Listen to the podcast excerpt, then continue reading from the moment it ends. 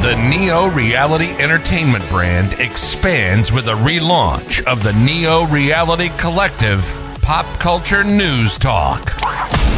Your host, Eric Brown, gives his insights and thoughts in the ever-expanding news world of comic books, professional wrestling, gaming, TV, and movies. Be sure to donate to the brand and keep up to date with additional content on YouTube channels such as Neo Reality Entertainment, NRE The Wrestleverse, and NRE Pop Culture Omniversa.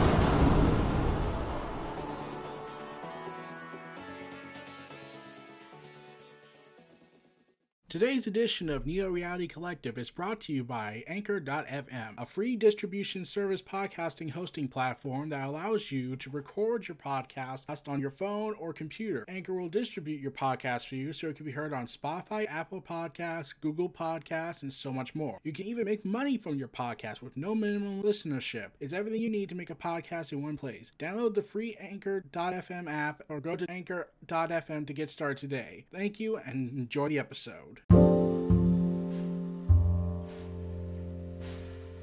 Welcome to the Tales of the Wrestling Tape. I am Eric Brown, your host. This is an NRE podcast set on transistor.fm. Okay, so we've been having this debate, the royal we, not the genuine me, we thing, about where I wanted to take this stuff. YouTube kicked my butt a lot. To the point it's very annoying now, and sometimes I've been having debates about whether or not if I should stop YouTube, so archival stuff is in the process of being made. But yeah, I also wanted to talk about the stuff regarding wrestling, and this is Tale of the Wrestling Tapes, where it's an NRE podcast series where we're focusing on wrestling stuff like wrestling show reviews, wrestling opinions, and some wrestling news that I don't explore on the Neo Reality Collective podcast on Anchor.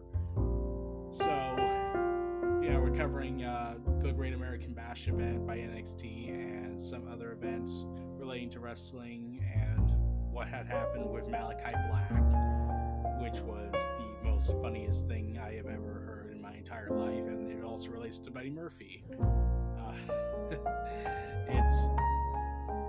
It's really interesting when you hear what happened. You laugh at it because it's just so unbelievable to the point that you have to think that this is a joke, right? This is an honest to God joke. It has to be a joke. Like, you can't go ahead and say this is a joke. It's kind of amazing in that regard, but yeah, we're gonna get to that in a little bit, but like the Great American Bash event, like I haven't been watching NXT as much as I used to since the Wednesday Night War happened and the pandemic struck, and I barely watched that. And when NXT was still in the crowdless phase and using monitors and everything, I couldn't really bring myself to watch it. I tried on several occasions, but I wasn't kicking with it, so I ultimately went AEW. I've still been with AEW when they started bringing in some more people and the pandemic was becoming less and less problematic for crowds. And NXT had their big show with Great American Bash recently, and this is the second Great American Bash event, but it's a one-week event, not a two-week event like the first time they did it, which was clearly a way to, you know, wink, wink, nudge, nudge, you know, go up against AEW. We're like, come on, like, I know, I get it, NXT, WWE, and not having AEW in their head, they really kind of do at times, and this ties into Malakai Black, a.k.a. Tommy End, a.k.a. Aleister Black, because it's so hilarious, it's so unbelievable, considering this is WWE we're talking about, but like I said, we'll get to that. So, NXT had several matches. The NXT Tag Team Championship match with MSK versus Ciampa and Thatcher. We have the Million Dollar Championship match, King Grimes and LA Knight. And we have Zoe Stark, Io Shirai versus The Way. This is The Way. Along with Adam Cole versus Kyle O'Reilly. And... oh boy. So, there was some build-up to this event because this was being treated as a takeover event, but not in the tradition sense, because this is a free wrestling event, not a Peacock Network event, or WWE Network event on the international stage, or pay-per-view event. It's kind of reaching that point. I'm starting to think that WWE's trying to do something about that. Wouldn't be surprised. But MSK, Ciampa, and Thatcher. This was actually a pretty decent match. It was solid tag team action. I really were rooting for Ciampa and Thatcher a little bit because they had a great fight pit match, and they're the best, better enemies, better allies kind of vibe. And Ciampa being, well, Ciampa doing the clap, clap, clap, clap, clap thing. And I really thought that they had this in the bag against MSK, though. MSK has more team history together during their time in the independents, and Ciampa and Thatcher kind of don't. If this was Ciampa and Gargano, then they would have definitely won. And they ultimately get the win. MSK gets the win, but yeah, Lee gets a roll up over him, and we get a pinfall victory. And yeah, the ending was considered a bit anticlimactic for a roll-up win, but that's the WWE way. But it was really good back-and-forth action. I really did like this match. This was about 16 minutes, nearly 60 minutes or so.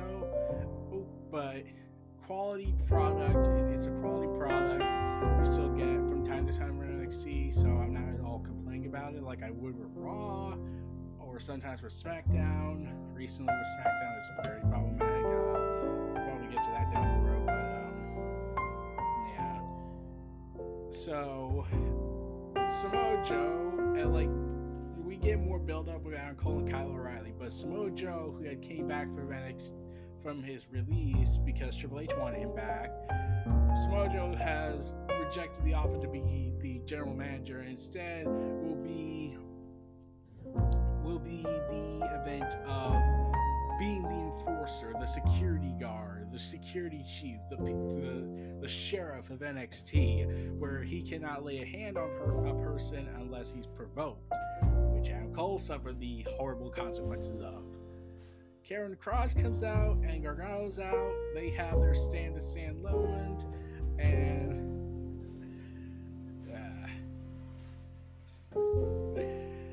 yeah, this leads to a event where Kross and Gargano are gonna have a match, and that Samoa Joe will be the guest referee for that match. It's gonna be a classic, I know that, because Gargano and Karrion Kross. Oh man, that's a match you're gonna get a guarantee. If it somehow sucks, I will cry if that was possible. But yeah. Along with that, we get this whole battery thing going up. It's not up to 90%. It's been going on for a couple of weeks now. At the time of Great American Bash, and it's almost fully completed. Soon, all hell will break loose, and I am excited. But we get a promo from KUSHIDA. Yeah, here's the thing about KUSHIDA. It's weird a little bit for me, because I've always been so used to him being in Japan. And him still being in NXT, is just odd to me, despite the fact he's been here for about 2 years now. It's just weird for me. And he's fought Walter. I think it's just because I saw him on Japan so much, on New Japan Pro Wrestling so much, that I just can't imagine him being in the WWE environment.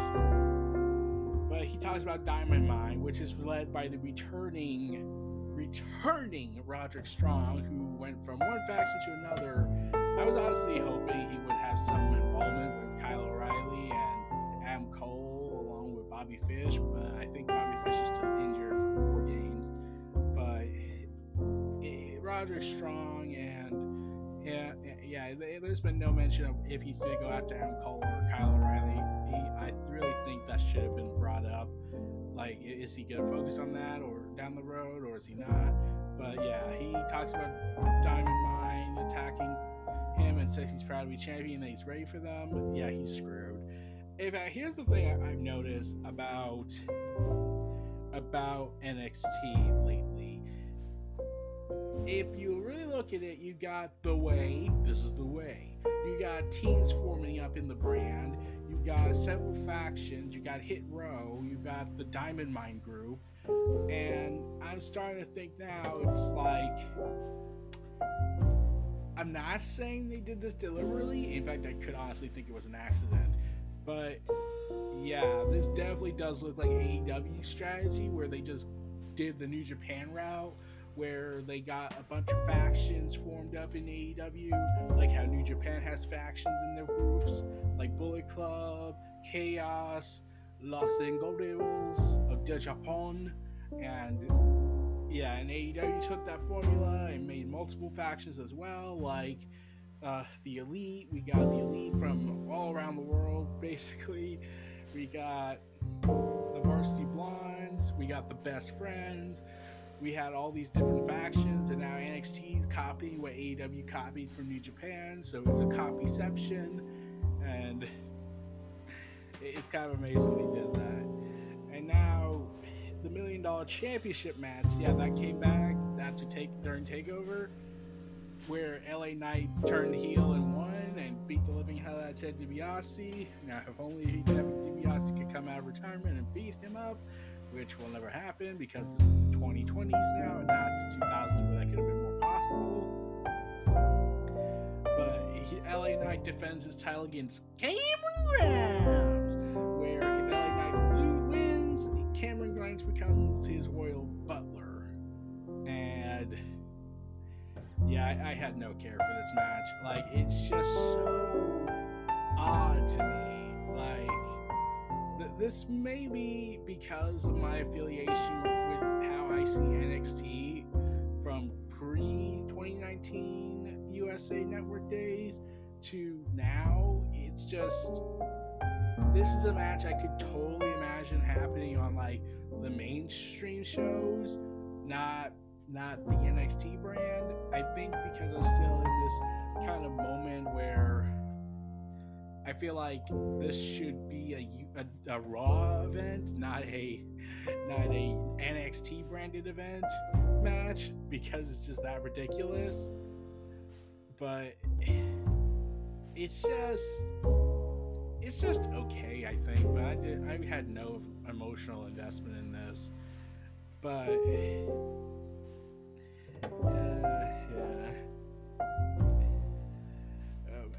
man. So yeah, and we get more battery stuff going on, and we get the NXT breakout tournament competitors, and surprisingly they don't have Parker. Like, they've been teasing that for a while. He was teasing that on social media for a while, but he didn't really do that. He just kind of did that. He was doing all the teasing, but they're not going to do it. It's kind of disappointing because I've been pushing for some time now that if anyone could defeat Roman Reigns, and if you want to make a really big homegrown star for the first time in a long time, you do that with Parker. If he is improving enough time, if he has a fast pace, if they do it well and do it right, I really think you could have a Brock Lesnar type push with Parker and really make him the next big thing in wrestling, and WWE can go ahead and chant, "We did it! We made a homegrown talent!" And it's just so weird they never did that. But we'll see. They still have time. We can still make it to WrestleMania 40 by then. But yeah, I kind of think Roman Reigns is keeping the towel well into next year. But Zoe Stark and Io Shirai versus The Way. This is The Way intensified 10 times 10.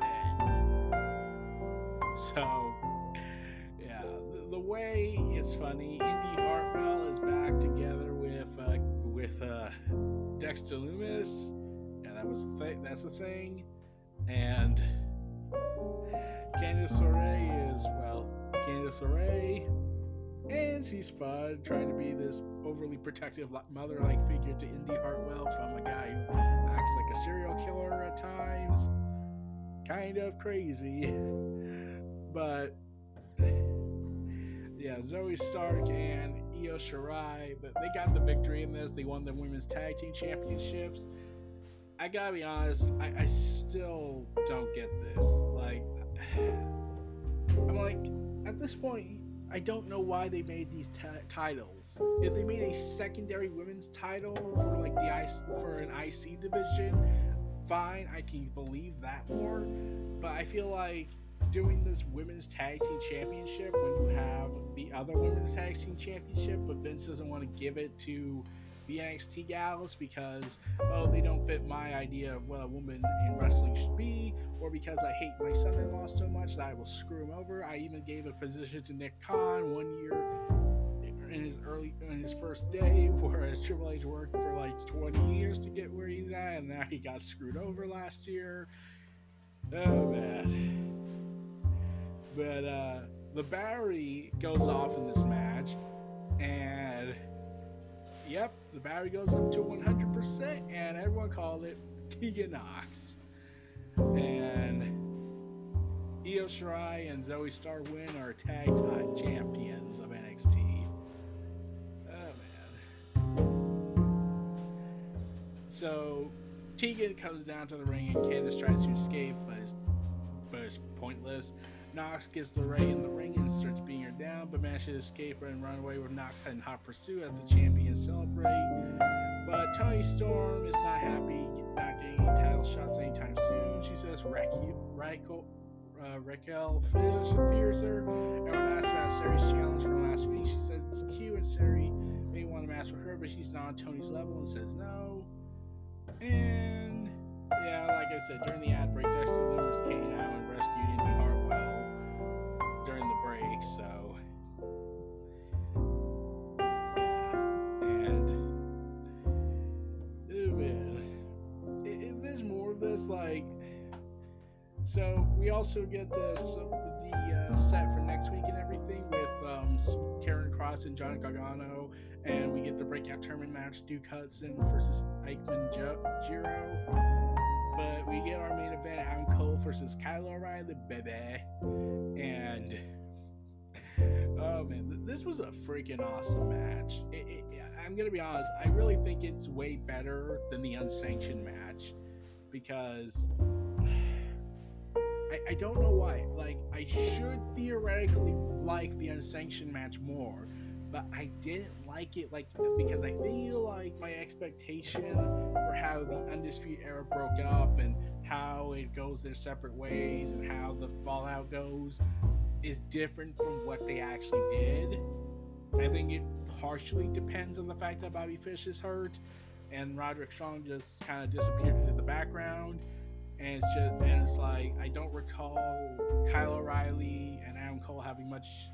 Like, Kyle O'Reilly was getting this late in the game push, and it's just weird to have just two of the Undisputed Eras fight it out and not have all four of them compete for dominance. It's just strange they did that. But in this match, Adam Cole got the victory. This is 50-50 booking style. They're going to do the rubber match most likely soon. And then after SummerSlam, I think Adam Cole's going to get called up because apparently that's what's been going on. They want Vince wants Adam Cole, but Kyle O'Reilly and the Undisputed Era are not considered good enough like Adam Cole, so they said, okay, well, we can't have him. But Triple H was pushing for him to stay so they can have the proper send-off he rightfully earned. So, yeah,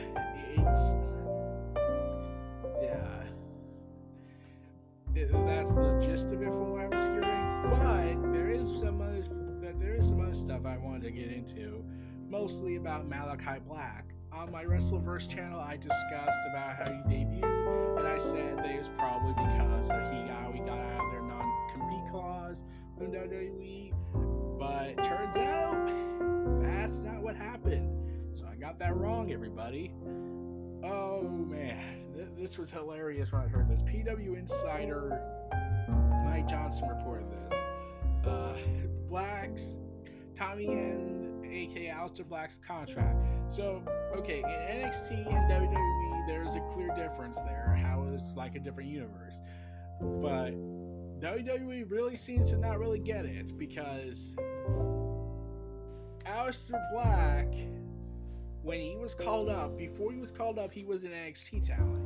NXT talents are given a 30-day non-compete clause if they're released from NXT and not the mainstream WWE. They would get upgraded to a 90-day no-compete clause in their contract period.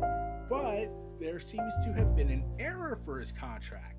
They never properly upgraded it upon coming out into the main roster in 2019, which means he had a 30-day no-compete clause in his contract since he was called up. They never checked. They never updated it, which means that WWE for the last 2.5 years had this guy on their payroll and they never knew.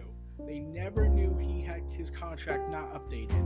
They kept putting restrictions on every talent, like for a company that has been so restrictive and adding more and more stuff in order to restrict their talent, such as the third-party warfare they did and all this independent contractor BS they pulled. They don't even take time to just look back on a page or two just to see it. And therefore, Malakai Black debuting on AEW was something they didn't suspect because, well, he's not supposed to be out till the end, near the end of August or early September. We didn't anticipate this. So when you hear that, you just want to laugh because that is absolutely sad they did this, that they never checked. And Sean Ross Sapp really mentioned this on his Twitter, that the person who usually handles these contracts was fired a long time ago, which is and he won't say that, he didn't say the name, I believe, but I read the tweet and they think it was Mark. Some people speculate it might have been Mark Caro, the guy who was fired for the trash bag incident with Mickie James and several of the women wrestlers that were calling it out. So if that is indeed the case, that he should be actually kind of glad he was fired, because Vince would have tried to strangle him after that. But this whole 30-day no-compete clause, now WWE realized, oh god, we've done something terrible, because Selena Vega is back on WWE now. Now it's like, some people speculated for a while that that's the reason why they brought her back, so they could get Tommy End to come back, because you know his no-compete clause was still, in their eyes, 90 days. But no, he just came out 1 month after he was released, so now they can't do anything legally. But then Buddy Murphy, in an interview with Fightful, revealed that WWE called him, saying from the office, saying after he was released, saying that they received an email that they messed up and that my contract was 3 days, and if I wanted to prolong it to 90 days, that they would do it for me. They thought it was weird as he was a budget cut, but they're still willing to pay me for another 2 months. But he said that he read his contract letter, which says August 31st. That's his day he gets fully released from his contract. They thought it was him who had the 30-day non-compete, and then he informed that it wasn't, because he received a letter and turned to relief. It went from panic to relief on the voice, on the phone call. Then they moved on. So clearly that means that, yeah, they were definitely were like, do I think WWE lied and said, oh, we were thinking we had your contract in an error? No. They called him after. I think he mentioned that it was a little bit after the show, and oh god, after he was released, they called him when they realized Malakai Black had a 30-day no-compete clause in his contract. They checked it out, and then they panicked because Buddy Murphy wasn't here around the time. So they were like, did we do that? The same thing with Buddy Murphy. So clearly WWE is scared. I think they really are scared losing these people that they fired because they didn't want them to go anywhere else, or they could find a way to get them back under much lesser terms, because that's how WWE operates. Like, I'm sure Selena and Samoa Joe all signed new deals, but he'll be paid more, downside guarantee or something like that. I don't know, but it's just, oh God, it was so embarrassing for WWE. WWE was so worried. Like, for people that say, the tribalists who say that, oh, AEW's not WWE's head, this is kind of definitive at this point that WWE kind of has AEW in their head. He's not like AEW will threaten their power of monopolizing the industry. No. The fact that they exist is a problem for them. They can't stand it. They hate the idea that there's an alternative against them, that there's something that symbolizes against the WWE machine, and they won't be able to buy up as many people like they usually do. And then Nick Khan comes in and he does all the firings and whatnot. He's protecting the talent. He's protecting his own bottom wealth here. And Nick Khan is now a person to be suspect for the fan community because he's not like Vince. Vince, I feel, is a more emotionally manipulative person. Nick Khan is the almighty dollar over concern, over status and power. So it's definitely that. I definitely think something like that happened. It's certainly an interesting thing to talk about a lot, to hear this happen, but I still laugh at this because it's just so insane. It's really that insane to hear that this happened. And I laughed at this. Like, me and several other people went on Zoom and talked about this. Everyone, I posted this on Twitter. They all laughed and called WWE a bunch of idiots for not even looking at their contracts. Like, I get it. They're a big company. But for Vince to be so over-controlling and having his management be so over-controlling, it's kind of a weird thing to imagine they did not look. It's hard to picture Vince making that kind of error. Like, for all the stuff we say about Vince, like, he's very meticulous in his ways of leading, whether it's good or bad. It's mostly bad these days, at least in my honest opinion, but the fact that he made this error, the fact that WWE made this error is so embarrassing for them. They have to feel a little bit embarrassed, and I'm pretty sure Vince wants to strangle the guy who didn't look at the contract and didn't go and update it when they had the chance, and now it's too late. He signed the deal. They released him under a 30-day no-compete clause, so now they can't do anything. He's AEW. He's all elite. Now they can't do anything about it. It's going to be a fun ride for Malakai Black. Oh God, it's so freaking awesome.